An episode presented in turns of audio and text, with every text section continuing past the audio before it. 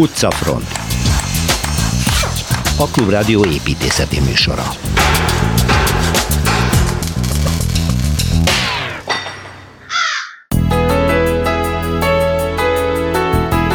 Barcelonai séta, de ezúttal minden épületet belülről is megnézünk Szilveszter Ádámmal.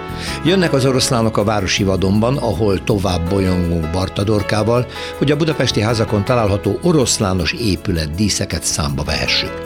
Hegyoldalba sülyeztett tornacsarnak, a budai Szent Margit gimnázium új épületéről hallunk Torma Tamástól. Andrási úti épületmustra záró akkordja következik, az operaház építésének történetét eleveníti fel Kelecsényi Kristóf. Váradi Júlia Oszlóban járt, ahol az új Műnt Múzeumot látogatta meg, és készített az épületről és az intézményről beszélgetéseket külön az utcafront számára is. Soroksárte csodás, kicsit furán hangzik ugyan, de Zubrecki Dávid szakíró már a múlt héten a városrészről szóló első részében bizonyította, ott is van bőven mit nézni építész szemmel.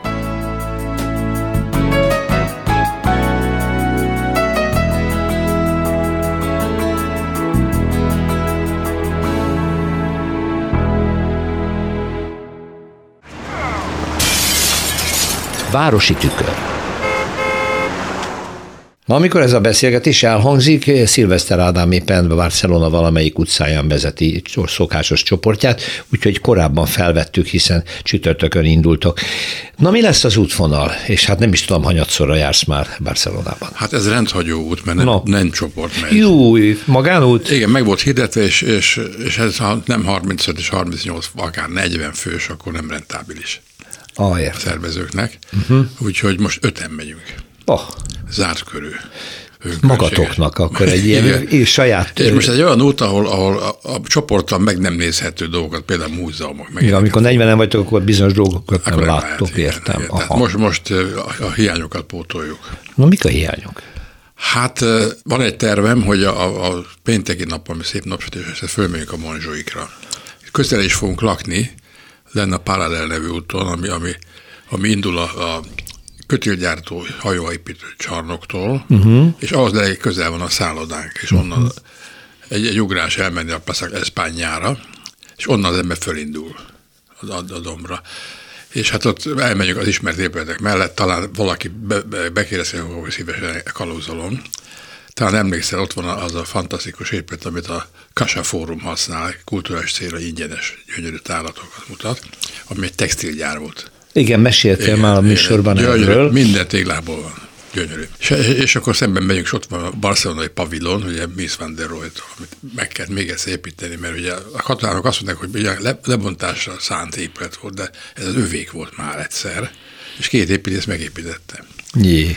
Aztán megyünk fölfelé, és ott van egy másik ilyen elfedett dolog, egy, egy kedves együttes, ami a, a spanyol falu nevet viseli, minden tájegységből valamit odahoztak, vagy épp megépítettek, szóval ez nem tudományos, nem skanzen minőségű, de írtobályos. Úgy ezt Egy játékosság. Igen, hát igen. nagyon sokféle kell, hogy legyen, ugye? Mert igen, hogyha, andalúz. Igen, a tartományokat nézem, annyi kultúra, hány tartomány igen. szinte. Uh-huh. És akkor aztán fölmegyünk a platóra, ott megnézzük, amit nagyon szeretünk, ugye ott van a, a Telefonika nevű szobra mérnök embernek, Kalatrávának, az ég felé mutat egy igen, mutató, és igen. onnan lő, lőtte ki a jelet, a, a műholdas pár másodperc, vagy tized másodperc már le is érkezett. Kivetítőn nézték. Itt van még egy adóságunk, van Arata Iszozakinak egy gyönyörű fedett labdajáték csarnoka, amit megint nem lehet 40 nem megnézni, de most be fogunk érkezni egy, egy életünk, egy halálunk. És aztán utána tovább sétálunk, és elmegyünk a Miró Múzeumba. Na ez a, a nagy adóság. Na ez a, az a nagyon jó dolog. Hát én Mirót életemben egyet láttam,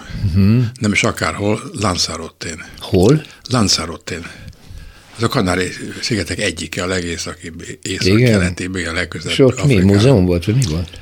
Hát itt egy fantasztikus emberrel találkoztunk, aki jó barátja volt a Mirónak. Együtt ah. voltak Párizsban. Uh-huh.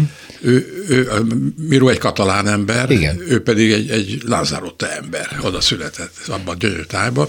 Szenzációs építész. És van, van egy, egy alapítvány, ami megőrizte azt a helyet, ahol először volt irodát kialakított, az egy kráterben van. Mert ugye Lanzarote-ben van 365 kráter, hát könnyű találni gyönyörre van megépítve, és ennek van egy gyönyörű kertje, és a kerítés falát a bíró festette. Jé, de, de olyan, egy freskó? Nagyon érdekes. Mutatsz egy képet róla nekem. Nagyon érdekes. Az így nagyon távol, Fehérre van. akár mintha egy Gaudi építmény lenne mozaikból, de ez egy festés, falfestés. Uh-huh. Ez, ez egy érdekes dolog, hogy fehér falra festett fekete vonalakkal mindenféle alakzatot, és akkor utána a keletkező mezőket színezte.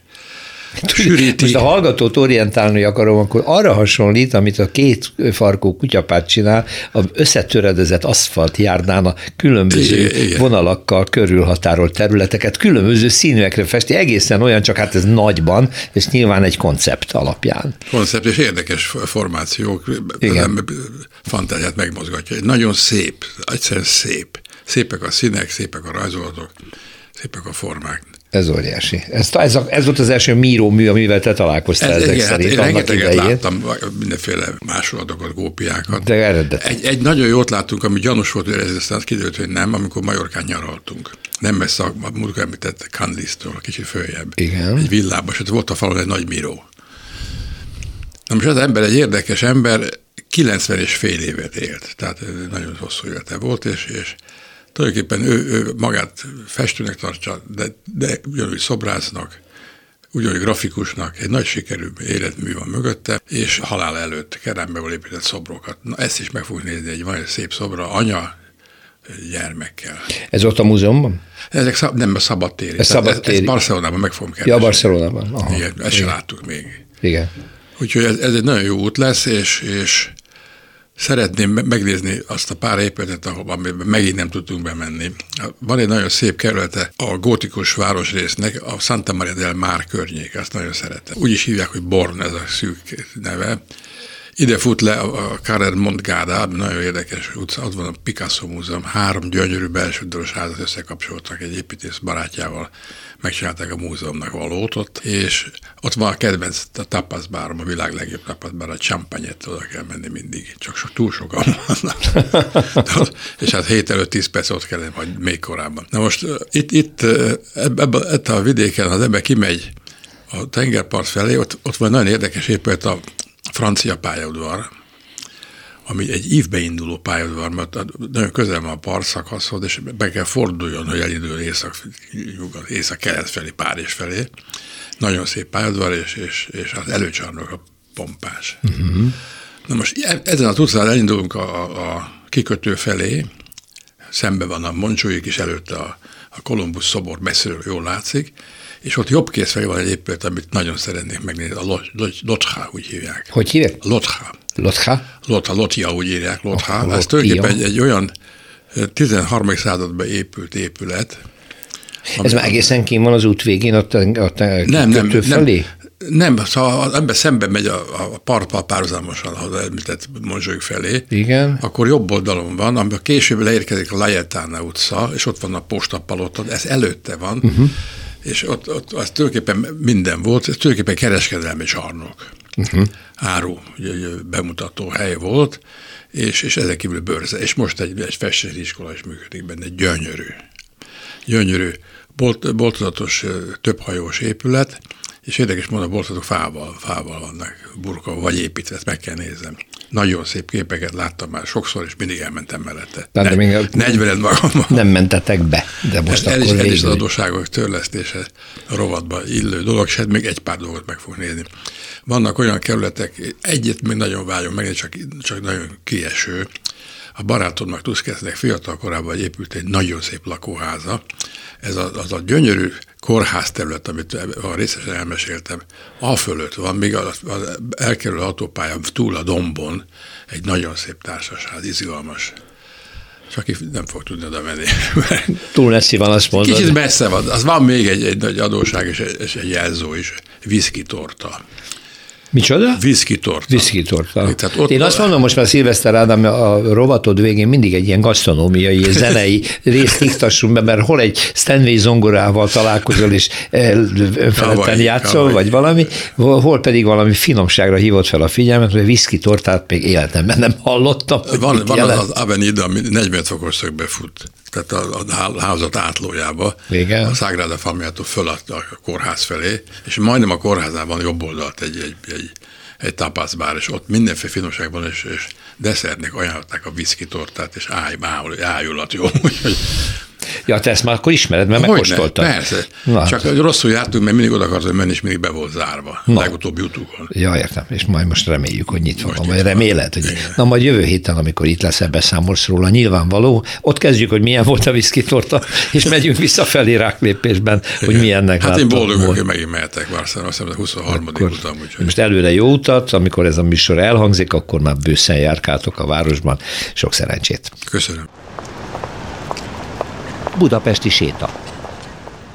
És akkor Kelecsenyi Kristóf építészet történésszel most lezárjuk az Andrási úti épület mustrát, mivel is lehetne, mint sem ébül csodálatos épületével. Az operaházzal, szervusz Kristóf! Szervusz! Na jó, hát nyilván ezt választottad, hogy akkor ezzel az Andrási utat be is jártuk, de hát ugye ennek az építése az tényleg egy fantasztikus nagy nemzeti esemény, ez valamikor 1870-es évek elején készítették elő, és sokan pályáztak, úgy olvastam, hogy Ibl mellett elég sokan rástartoltak ennek a tervezési pályázatára. Hát bizony, nagyon, nagyon sokat és so, so, so hosszasan lehetne beszélni erről az épületről, úgyhogy most így öt percben nehéz, de én is meglepődve tapasztaltam, hogy hát még, még hát valahogy száz valahány épületnél tartunk itt, és nagyon sok mindenről beszéltünk már, és pont az operaház kimaradt. Miközben egyébként tehát túlzás nélkül le lehet szögezni, hogy ez tulajdonképpen a, a 19. század második fele magyar építészetének a, a csúcs teljesítménye. Ibl Miklósnak is egyúttal a, a, a főművének tekinthető, pedig azért egy elég erős verseny van ott az ő életművében, és, és hát persze lehet minden ilyen kijelentéssel vitatkozni, de, de én azt gondolom, hogy ha minden tényezőt figyelembe veszünk, akkor tényleg a, a historizmus magyar építészetének talán ez, a, ez, ez, ez az épület az a csúcs teljesítménye, amit, amit, amiben így a leginkább meg lehetne állapodni, hogy hát bizony, bizony itt nagyon-nagyon nagy teljesítményről van szó. A, ahogy mondtad, ugye az 1870-es években kezdődik a történet, az operaház felépítése is nyilván egyfajta ilyen nemzeti büszkeségi kérdés is volt itt az osztrák-magyar monarchián belül, Budapest számára is egy ilyen, ilyen fontos dolog volt, hogy ugye ennek a, a népszerű műfajnak egy saját játszóhelyet, egy dalszínházat építsenek, és hát a pályázat is ugye egy elég, elég jelentős építészeket és neveket, tehát nem mindenki ismert persze közülük annyira, mint Iből Miklósnak a neve, de mondjuk a Ferdinand Fellner, ugye a Fellner, Fellner Helmer párosnak, ugye a színházépítők. Igen, tehát ők azok, akik ugye az osztrák-magyar monarchiát és gyakorlatilag a tágabb környezetét is, tehát hogyha jól tudom, akkor Svájctól Ukrajnáig terjedően a mai napig vannak az ő ö, rengeteg színházépületük, de aztán itt volt a pályázaton például Skalnicki Antal is, aki Ivülnek egy viszonylag fiatalon elhuny, de nagyon tehetséges és jókezű kortársa volt, az egyetemi könyvtárat például neki köszönhetjük, vagy hát a, a Dunaparton, a Dunakorzó Szovjetunión az 1870-es években felépült, de a második világháború után sérülései miatt lebontott Hungária szállót is neki köszönhetjük. Elméletileg Steinlimre is pályázott, aki, akit hát ugye az országházban ismerhetünk, illetve hát a magyar műemlékvédelemből. Tehát, hogy nagyon, nagyon nagy nevek, és hát egy, egy, egy Ibülnek a, a pályaterve nyert, rengeteg tervvázolta ismert hálégnek, ugye az Ibül hagyaték fönt maradt, egyben. Nagyjából ez is egy nagyon izgalmas sztori, majd egyszer beszéltünk, hogy ezt hogy találták meg, de hogy, de hogy tulajdonképpen a, a maga az operaház 1875-6-ban kezdődik el maga az építkezés, és 1884. szeptemberében adják át, tehát egy, egy majdnem egy évtizeden keresztül épül, és hát Ibül Miklós mellett munkát ad számos ismert magyar építésznek, hogy megint csak egy kicsit hazabeszéljek az én szempontomból, Schmalhen Henrik, akinek ugye a monográfiáját volt szerencsém megint, ő is itt dolgozott majdnem nyolc éven át, pont az operaház megépítése után lép ki az épülirodából, és az a Skal, uh, Skalnicki, nem, nem Skalnicki, bocsánat, tehát az a Sikedanc Albert is itt dolgozott, akinek pedig például a Szépművészeti Múzeumot, illetve a Hősök terének a, a, a másik műcsarnokot is köszönhetjük. Uh, tehát, hogy, hogy tényleg fantasztikus. Na de hát az építészek mellett ott van Lockáról festő, Tanmor, tehát így van, így itt, van. itt egy művészeti kavalkád található, Így van. hiszen... Hát a, azokról az iparosokról, akiket ma már inkább iparművészként tartunk számon, hiszen olyan dolgokat tettek le az asztalra, Jungfer Gyula, az Ötl Vasöntöde, Najs Loszkároly, tehát hogy olyan tényleg olyan nevek, akik, akik egészen elképesztő dolgokat hoztak létre a korszak Budapestjén, és hát az operaházban az még a fantasztikus, hogy tulajdonképpen nagyon-nagyon kevés olyan középületünk van, amelyik ennyire éppen és intaktan átvészelte a 20.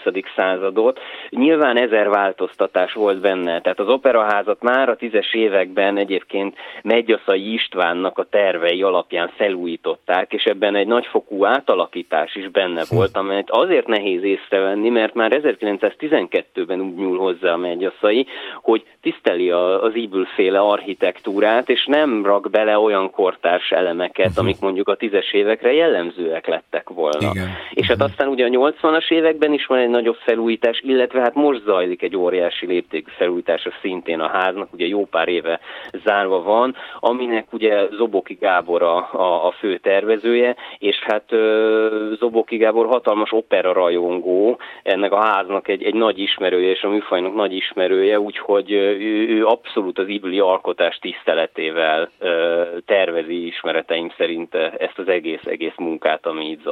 Igen. Ez nagyon érdekes, amit olvastam, átküldtél egy ismertetőt, hogy jóvá kellett hagyni az uralkodónak, Ferenc Józsefnek a helyszínt, és magát a tényt, hogy itt egy dalszínház épült. Az ő engedélye nélkül ezt nem lehetett megcsinálni. Milyen érdekes. Igen, és hát van egy anekdota is, hogy ez nyilván csak egy, egy ilyen pesti szóbeszéd, hogy hát az átadáskor mondta, hogy hát azt ugyan kikötöttem, hogy nem lehet nagyobb, mint a Bécsi, de az sajnos nem, hogy nem lehet szebb. Ugye ezt, ezt így, így, így, így interpretálták a korszakba, és egyébként hát nyilván az ember hazahúz a szíve, a Bécsi Operaház is egy fantasztikus épület, de azt kell, hogy mondjam, hogy én, hogyha a kettőt összehasonlítom, akkor, akkor egy egyértelműen az íbőféle alkotás egy sokkal összeszedettebb és, és, és sokkal, sokkal szerencsésebb épület. Az egyetlen dolog, amit egyébként kritizáltak rajta, nem, nem magán az épületen, sokkal inkább a környezetén, hogy, hogy nincs elég tere, hogy, hogy, hogy, hogy nagyon szűken van beszorítva oda a, a környező háztömbök köré, és hát ez valamennyire igaz is egyébként, de talán pont ez a szűkösség az, amitől ez az épület egy ilyen, egy ilyen nagyon összefogott alkotással tudott válni. Kristóf, hát, nagyon szépen köszönjük a kis rövid történetet, de akkor térjünk majd vissza egyszer egyik műsorba arra, hogy az íbül hagyatékot hogyan találták meg. Ez nagy, nagy kaland, szevasz, minden jót. Szervusz. Utcafront. Rettenthetetlen oroszlánok közé megyünk, ismét Barta Dorkával, újságíróval, aki most már harmadszorra van itt a stúdióban, szia, aki végig fotózza Budapest épületeinek homlokzatait azzal a szemmel, hogy hol milyen állatokat ábrázol. Eddig voltunk a méhekkel, voltunk a pávákkal, rengeteg páva motivum van a homlokzatokon, és most jön az oroszlán. Ami ugye címerállat, birodalmi jelkép, és a csuda tudja, miért is kerül a múlt század, illetve a 19. század közepétől felvirágzó Budapest épületeire. Igen, szoktunk ezzel viccelődni, hogy Budapest az oroszlának városa. Wow. És, igen, igen tehát ha, ha más nem, akkor, akkor mindenki olyan Lánchíd oroszlányait hát, ismeri, igen, de, de az egészen apró kis ökölméretű oroszlának, tehát tényleg a Lánchídig rengeteg van. Úgyhogy szerintem érdemes csak így egy-két nagyon különlegeset no. megkeresni. Ugye a legrégebbi. Ugye, ha az ember a város legrégebbi házait keresi, akkor tanácsos a Budai Várban Vár. sétálgatni. Igen, igen. Igen, és ott van egy nagyon érdekes ilyen sziámi oroszlán, az Úri utca 13 sarkán, hogyha megállunk, akkor van egy olyan épület, ennek a sarkán egy oroszlánfejet látunk, de a szobrász úgy oldotta meg, hogy minden oldalról jól nézek, hogy két teste van. Úgyhogy a ház mindkét homlokzatán ott van egy-egy ja, és a sarok, és a sarok sarkon, egy fej. Aha, ott találkozik a két test egy fejben. Igen, igen. A mindenit. Szerintem ez a város egyik legkülönlegesebb. Hát ez is ráadásul nagyon régi, ugye, régi, hát ez a várban van, ki tudja, mikor épült. Tehát ez biztos nem birodalmi jelkép volt, hanem egy játék, nem? Talán. Igen, illetve hát azért az oroszlán az, az mindenhol, ahogy mondtad is, tehát hogy a hatalomnak, az eleganciának, a legyőzhetetlenségnek a jelképe volt, úgyhogy mint címerállat is nagyon sokan használták előszeretettel, de, de igazából... Most, hogy mondod az Úri utcait, igen, bevillant a kép, ami ebben egészen jó és különleges, hogy ha jól emlékszem, ez valami vörös márványból van, tehát hogy nem a ház színével Igen. egyezik, nem fehér, nem szürke, hanem egy színes Igen, egy kőből. sárga ház, és egy ilyen vöröses színű Vöröses színű kőből van kifaragva, nagyon hangsúlyos Igen, ilyen és módon. van egy társ is a másik sarkon, de neki a felét már befalaszták. Na, úgyhogy hát, micsoda Ő már zársorba került. Szegény oroszlán. No, hol, hol nézzünk még oroszlánt, amit megtalálunk könnyen? Igazából, még ha nagyon forgalmas helyen járunk, és nem akarunk sokat kajtatni oroszlának után, akkor a város egyik legfurább oroszlány, ami legrosszabbul sikerült szegényke, az a Ferenciek terén található. No. A Petőfi Sándor utca torkolatánál pont a méheknél emlegetett Párizsi udvarra szemben. szemben. Ott egy ilyen kis timpanomban van egy oroszlán, ahol úgy néz ki, hogy a szobrász maximum macskát látott volna, és abból próbálja elképzelni. Tehát kicsit olyan, mint a barok festményeken, amikor látjuk az oroszlánokat, Aha. ahol a festő annyira nem látott élő állatot. Úgyhogy ott találunk egy, egy nagyon-nagyon fura fejű oroszlán, szerintem azt érdemes megnézni. Illetve nekem a személyes kedvencem, az pedig a Népszínház utcában található. Igen?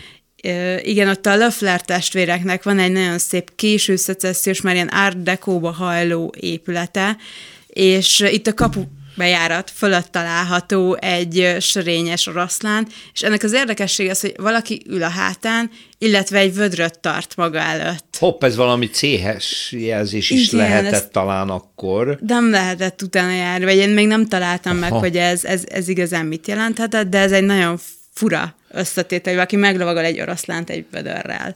Pont egy vödörrel. Hát, vagy lehet, hogy nem egy vödör, de va- valami, valami csuport, valami tart a kezébe. kezében. Tehát ez van a Népszínház utcában. Igen, igen. Ha a Löfreszko, ezt is meg tudjuk nézni, és ez a bejárat fölött. Azt a bejárat mondom. fölött lehet találni, igen, egy ilyen kis félköríves dombor. Na gyűjtsünk még be egy-két oroszlánt.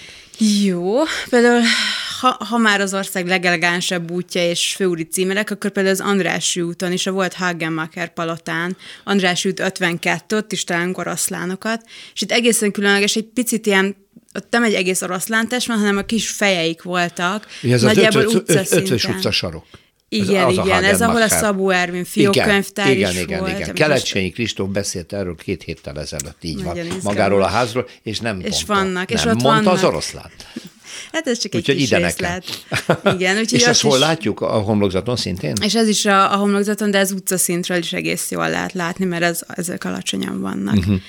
Úgyhogy, illetve még ha már oroszlánok vanról van szó, akkor, akkor a kopogtatókat is érdemes megemlíteni. Ugye olaszoktál, ugye mindenki oda hogy Velencébe, vagy Firenzébe milyen gyönyörű kopogtatók vannak, és így igazából nálunk is a, a Budai várban is rengeteg Kapukon oroszlános. lehet látni oroszlános öntött, igen, igen. még kilincs is van oroszlános, ha jól tudom. Úgyhogy a dzsungelben most a legvadabb állatot is megismertük Budapest homlokzatain Bartadorkával. Köszönöm szépen. Maradt még a tartalékba egy-két állat, jövő héten ezzel folytatjuk.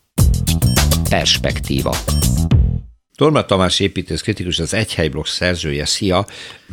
Egy olyan torna csarnokról fogsz beszélni, ami a másiknak a majdnem a szomszédságában van, amiről már Igen. beszéltél, és mégis más, ugye mind a kettő itt a Vilányi úton van, az egyik ugye, a, a, amiről korábban a Ciszter gimnáz, Ciszteri gimnáziumnak épült egy merész kockája bent a hátsó traktusban, egy önálló nagy kocka, kétszintes belső sporttérrel, hatalmas csarnok, és nem messze tőle van ugye a Szent Margit gimnázium, szintén az udvarába építettek egy tornacsarnokot, de ezt már nem nagyon lehet látni, tehát hogy mégis más. Eh, Igen, most a hangsúlyok megfordulnak, meg korábban a, elsőben a Ciszter tornacsarnokról volt szó, és csak mint egy ilyen pozitív vagy pozitívabb példaként hoztam mellé, említettem a Szent Margirot, de most ez annyira pozitív példa, hogy, hogy akkor ezt bekerült is. a média építészeti dön, döntőjében van most ez a, ez a csarnok. Is, igen. Uh-huh. Itt aki nem látja, a, itt valójában a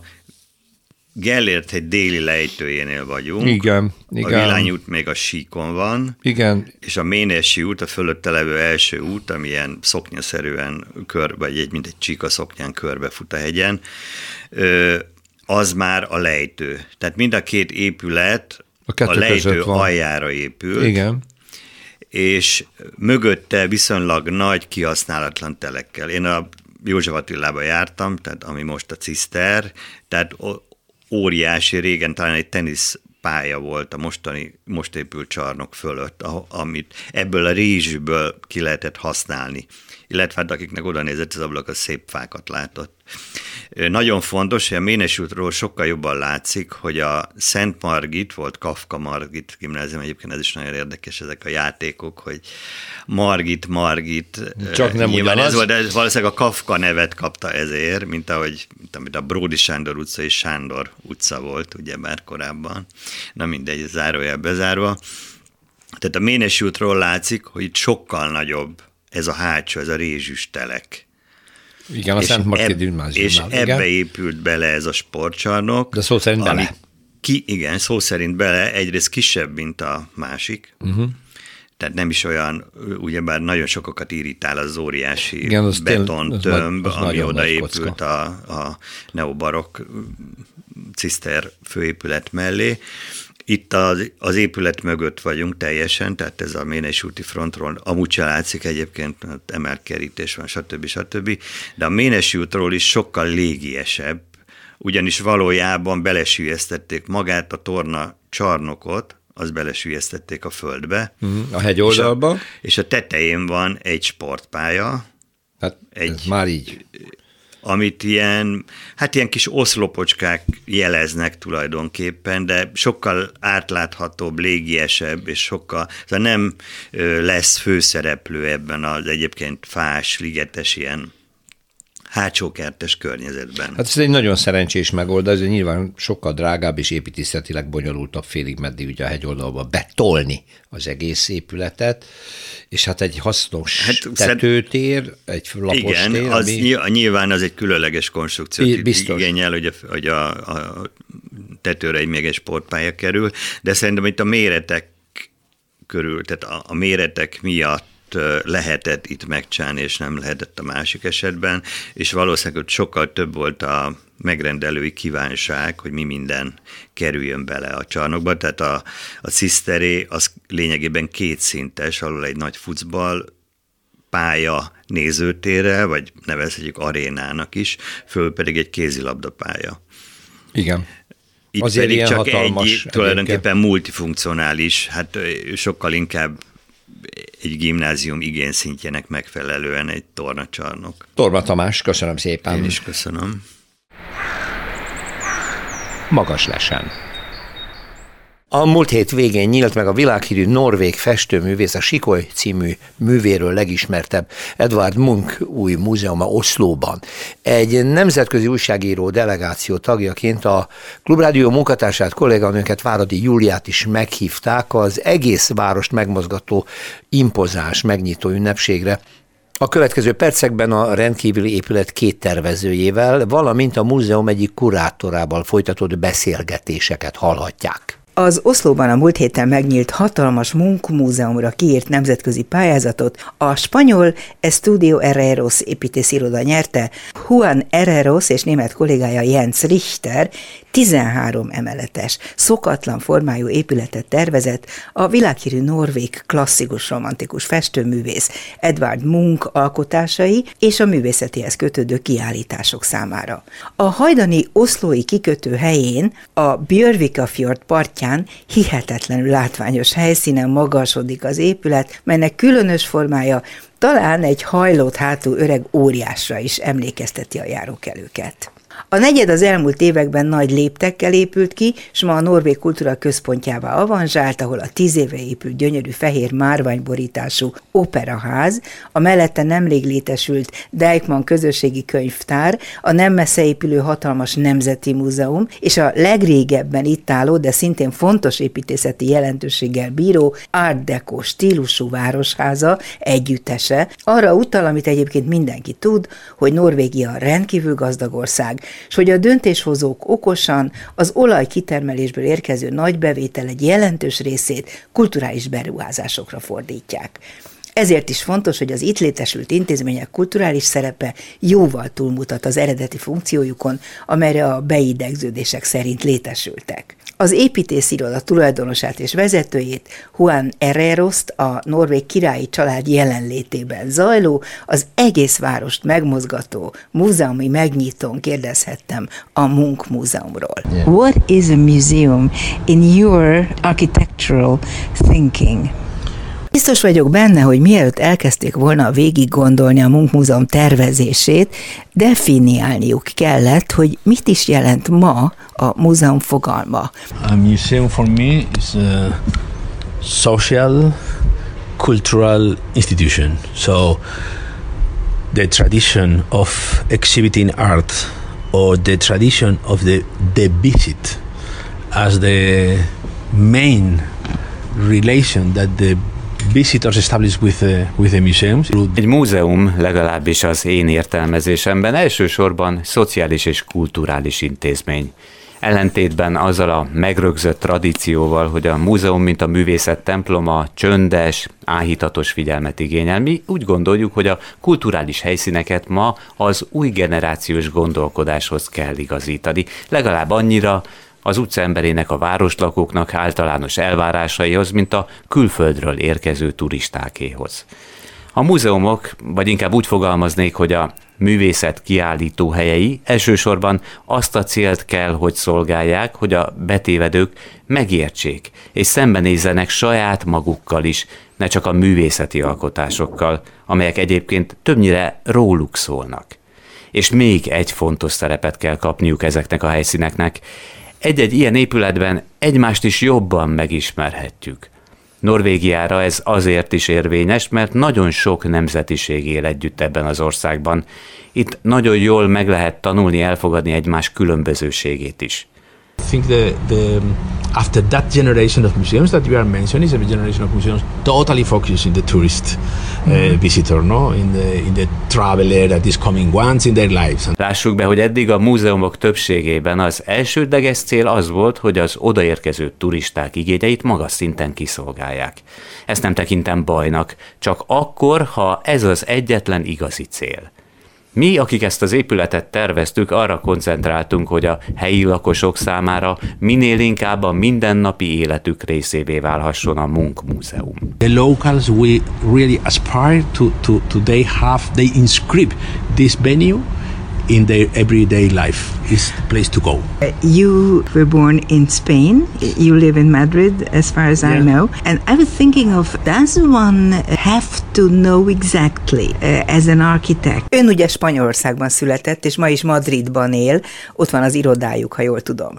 Spanyol építészként mennyire kellett belelátnia a norvég mentalitásba, megtanulnia, hogy milyen történelmi és társadalmi háttérrel rendelkezik ez a nép és ez a főváros. Ahhoz, hogy tudja, mi mivel, milyen típusú múzeum épülettel lesznek képesek azonosulni az oszlóiak. Totally. There are, there are two, I think two kind of, of uh, international architects. One are the international, and the other are perhaps the global architects, or the, the, the transnational. Ez pontosan így van, nagyon is sokat kellett ezzel foglalkozni.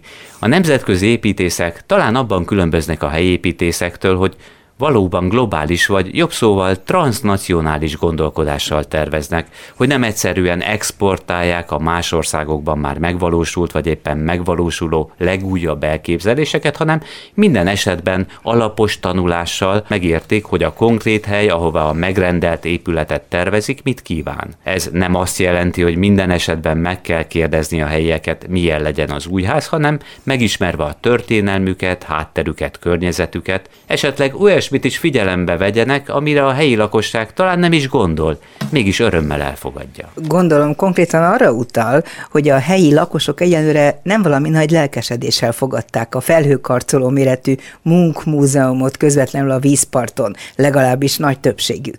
De ezek szerint abban bízik, hogy lassan megszeretik?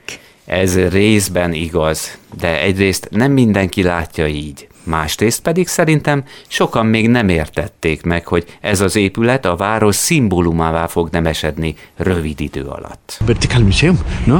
What kind of symbol is that what you're talking about? This museum in the center of Oslo. What does it symbolize? It's, it symbolizes the capability of culture, in this case the work of Edward Munch, to represent Minek lesz a szimbóluma itt a fjordban lévő másfajta, ugyancsak új épületek között? Szerintem a kultúra azon képességét szimbolizálja, hogy egy-egy művész ez esetben Munk milyen óriási hatást tud tenni egy egész ország, sőt, egy egész korszak művészetére. Bár Munk nem ma él és alkot, mégis a jelen idejűséget bizonyítja a művészetével, ami most is ugyanolyan modern és új gondolatokat ébresztő, mint amilyen az ő életében és korában. És abban bízom, hogy a város és az ország büszkeségét is szimbolizálni fogja ez a nagy épület, amelyen óriás betűkkel az van írva, hogy Munk. Uh, at the beginning, it was a risk from our side. Fortunately, it's totally accepted now that the people can go to the rooftop and discover their own city. Uh, I really expect that many people will find here this symbol of collective proudness. Az persze be kell vallanom, hogy nagyon nagy viták előzték meg az épület tervének elfogadását. Azt, hogy egy ilyen méretű óriás tömb álljon itt a kikötőhelyén. De úgy érzékelem, hogy ezt mostanra a többség elfogadta és örül neki. Minden esetre számunkra, akik a Munk Múzeumot terveztük, hatalmas büszkeség, hogy itt áll ez az épület, és mától mindenki beléphet a kapuján. Juan Herrero építész társát, a német Jens Richtert a 13. emeleten sikerült utolérnem, a csodás kilátást szemlével beszélgettem vele. Ő az épület technikai és szerkezeti megoldásaiért felel. Rendkívüli büszkeséggel tekintett le a hatalmas belmagasságú lépcsőházra, majd a teljes belső térre, amely a magasból tökéletesen átlátható. Jens Richtertől először azt kérdeztem, szerinte mivel győzték meg a norvég zsűrit, hogy éppen az ő tervüket jelölje első díjasnak, és ezáltal megvalósítandónak. Well, day is a incredible week. Uh, we have been working for so many years to get here where we are standing now, and we are very proud and happy to see uh, the art of Edward Munch in the building and also the visitors uh, coming in. Gondolhatja, mekkora öröm látni azt a rengeteg látogatót, látogatót, akik előzönlik az eddig zárt és néma épületet. Az is nagyon tetszett, és ez a norvégokra val, hogy a megnyitó előtti napon legelőször egy csomó gyereket engedtek be a múzeumba. Ez szerintem fantasztikusan jó ötlet. De visszatérve a kérdésre, hogy vajon mi volt a zsűri számára a legmeggyőzőbb, nos, amikor 2009-ben megszületett a döntés, mi voltunk az egyetlen iroda, amely magasra tervezte az épületet. Tehát vertikális megoldással képzelte el a feladatot mint egy horizontálisan elterülő, alacsony operaház kontrasztjaként. A többiek mind óriási kiterjedésű, többnyire egészen alacsony múzeumot képzeltek el. Mi elsősorban azért akartunk egy viszonylag keskeny, de magas épületet, mert ezáltal a területnek nem túl nagy részét foglalja el a múzeum kiterjedése.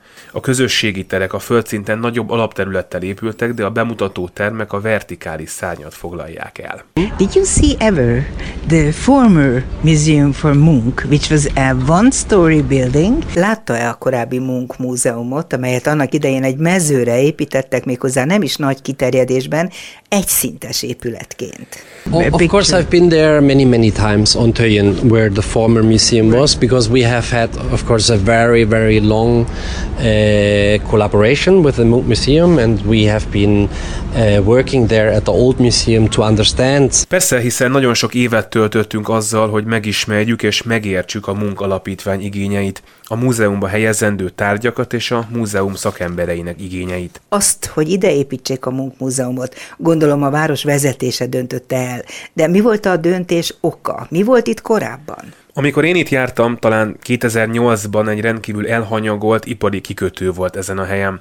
Tele volt rozsdásodó konténerekkel és nem használt rakodó területekkel. A város nagyon okosan úgy döntött, hogy a sokfunkciós kulturális központ irányt mutató lehet Oszló teljes lakossága számára, ebben a korábban oly elhanyagolt, gyönyörű öbölben. What was it used for before?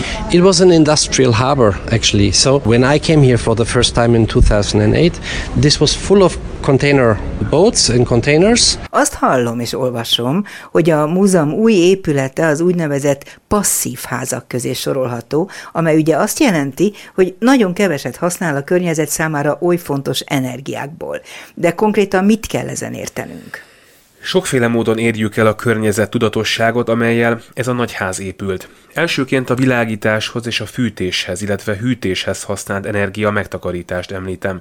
Például ahol lehet, természetes ventilációval érjük el a megfelelő hőfokot. Nézze ott a sok szépen tervezett ventilátor és a sok-sok nyitható ablak. A világítást is igyekszünk a lehető legkevesebb mesterségesen előállított energiával megoldani. Ahol tudunk, ott természetes fényt engedünk a termekbe. Persze nem a festmények kiállító helyére gondolok, hanem a közösségi terekre. Az építőanyagok legtöbbje pedig újrahasznosított fémből, alumíniumból, alacsony széntartalmú betonból és cementből készül. És arra nagy hangsúlyt fektettünk, hogy amit külföldről lehet importálni, lehetőleg közeli országokból hozassuk, hogy a szállítással se pazaroljunk energiát. Tudomásom szerint Skandináv Skandináviában sok olyan építőanyag üzem található, amelyek a már korábban használt építési törmeléket újra hasznosítják. Ilyenektől rendelték az építőanyagaikat? Pontosan ez történt. A tervezésnél eleve az volt a cél, hogy a lehető legalacsonyabb anyagráfordítással kelljen dolgoznunk, illetve a környezetre kevésbé vagy egyáltalán nem káros építészeti megoldásokat alkalmazzunk.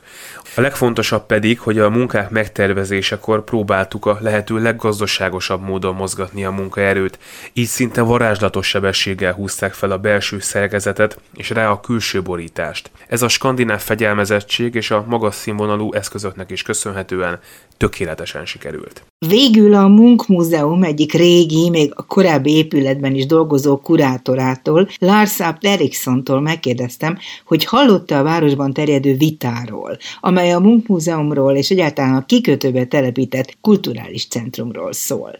Uh, Ezt a múzeumot 2008 óta tervezik, és bizony nagyon sok ellentétes véleményt lehetett hallani, mind az építészeti megoldásról, mind pedig a méretéről, válaszolt a kurátor. Sőt, a helyszíne is sokak által megkérdőjeleződik. Ami a városrész mostani bővítését és a kultúra ide koncentrálását illeti, arról azért oszlanak meg a vélemények, mert sokak szerint nem volt okos döntés a munkgyűjteményt elmozdítani abból a város részből, amelyben a lakosság szegényebb rétege él. Hiszen nem valószínű, hogy a múzeum kedvéért ők majd elzarándokolnak ide. Ott azért könnyebben hozzáfértek a nemzet nagy festőjének életművéhez. Tehát ez a szociológiai meggondolás is megosztotta a közvéleményt. A másik sokkal hangosabb társadalmi diskurzus magával az építészeti megoldással foglalkozik. Sokan úgy látják, túl nagy a kontraszt a mindenki által nagyra értékelt finom, szelíd, ugyanakkor rendkívül modern és szellemesen tervezett opera épülete, és a brutálisan magas és nagy szürke töm, vagyis a Munk Múzeum között. Kérdésemre, hogy pontosan kik és miért hozták meg ezt a döntést, amelyet a lakosság ennyire erőteljesen vitat, Lars Erikson elmondta, hogy hová épüljön a múzeum, az Oszlóváros önkormányzata döntötte el. Az épületről magáról azonban egy szakemberekből álló grémium hozta meg a döntést. És miután a spanyol Ereros építésziroda elnyerte az első helyezést a nyílt pályázaton, nem volt kérdés, hogy ők fogják megépíteni.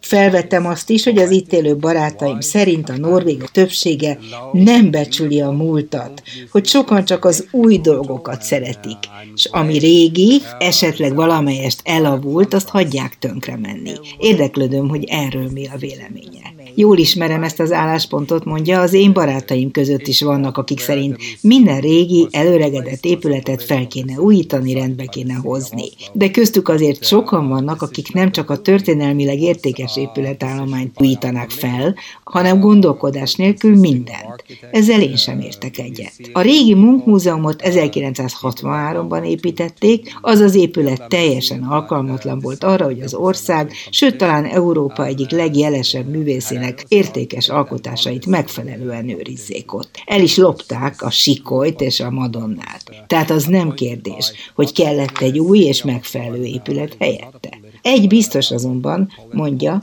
ez a törekvés, hogy minél több pénzt szálljanak a költségvetésből a kultúrára, ennél nincsen jobb ötlet. Egy igazán demokratikus országban ez a méltó emberi élet egyik alapfeltétele. Utcafront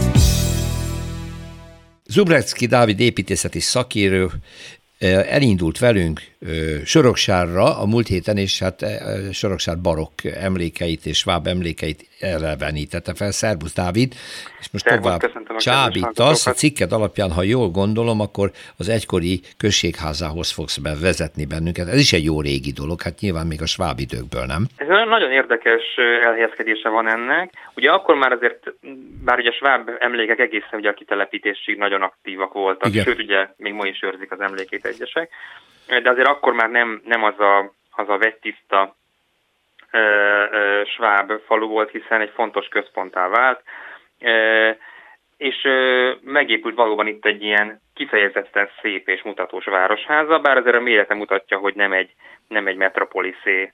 Uh-huh. Az építésze viszont érdekes, mert ez a Neuschloss Cornél nevű építész volt a tervezője, akit a legtöbben az állatkert építészeként ismerünk. Ugye az állatkertet ha egy, egy építészekkel összekötnek, akkor mindig Kóskároly. Kóskároly, igen. Van két olyan ikonikus épület, ami hozzáfűződik, a, a bejárat, ugye, amit uh, szerintem minden gyerek imád, hát ahogy ott el, el kell menni az elefántok között, és ott ülnek a, a fakírok.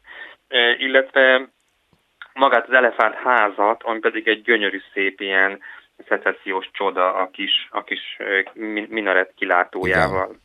Mm-hmm, no és ő tervezte ezt a városházát is, e, de a stílusa maga azért az igazi nagyvárosi, tehát ma az a e, szerkezet, ami ennél az épületnél megjelenik piciben, az, az azért ott lehetne egy, egy nagykörúti házon, és uh-huh. ez mhm. a díszítettség.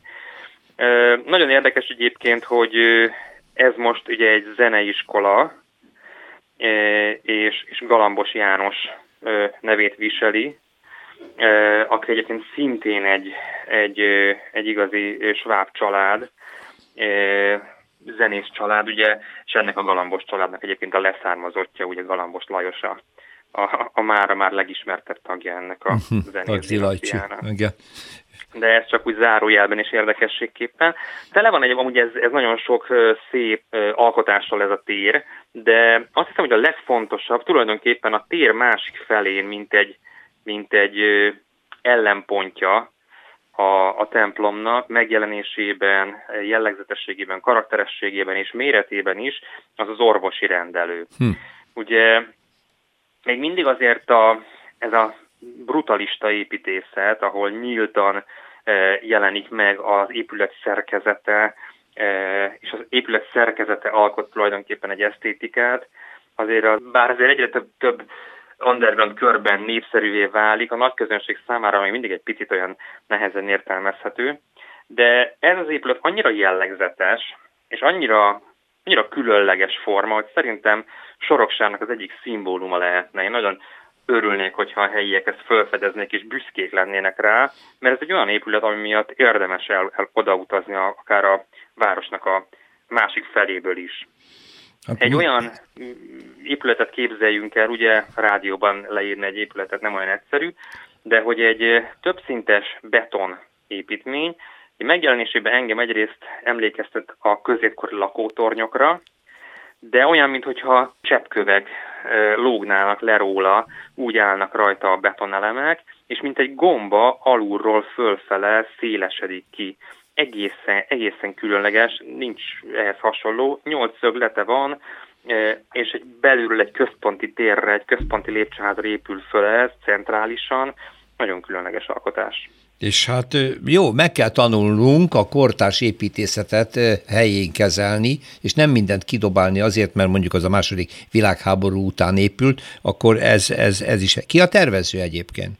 Az építész tervezője az Ágoston Miklós, egyébként nagyon érdekes, hogy az ő nevét én sem ismertem, és és elkezdtem kutakodni utána, és kiderült, Aha. hogy a, az általam sokra becsült művészettörténészek és a korszakot kutató emberek sem, sem tudják az építészet ennek a háznak, holott mindenki szereti. És végül is a, a kerületi főépítész volt olyan kedves, és, és utána nézett, és tőle tudom hogy ennek a tervezője Ágoston Miklós volt, bevallom, hogy nem tudok róla sokat. Ami egyébként megint egy nagyon érdekes, ez a korabeli sajtóból derül ki, egyrészt, hogy ott morognak az emberek, hogy sokat csúszik az átadás, Aha. meg hogy nem pont olyan szolgáltatások kerültek az orvosi rendelőbe, mint amit ők vártak. Talán ezért sem kapott egyébként akkor a vízhangot, mint amikor ezt kaphatott volna. Viszont kiderül, hogy a helyi TS-nek a munkásai építik föl ezt. Tehát, hogy ez gyakorlatilag nem egy országos építőipari vállalat, hanem egy helyi egy helyi vállalat készítette el.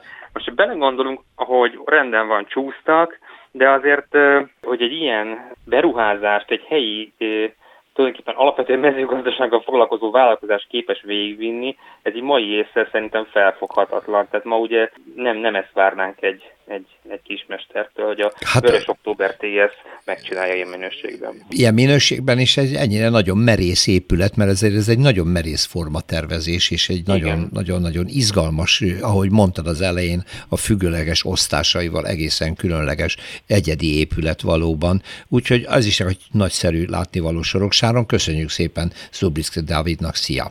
Szervusz, köszönöm!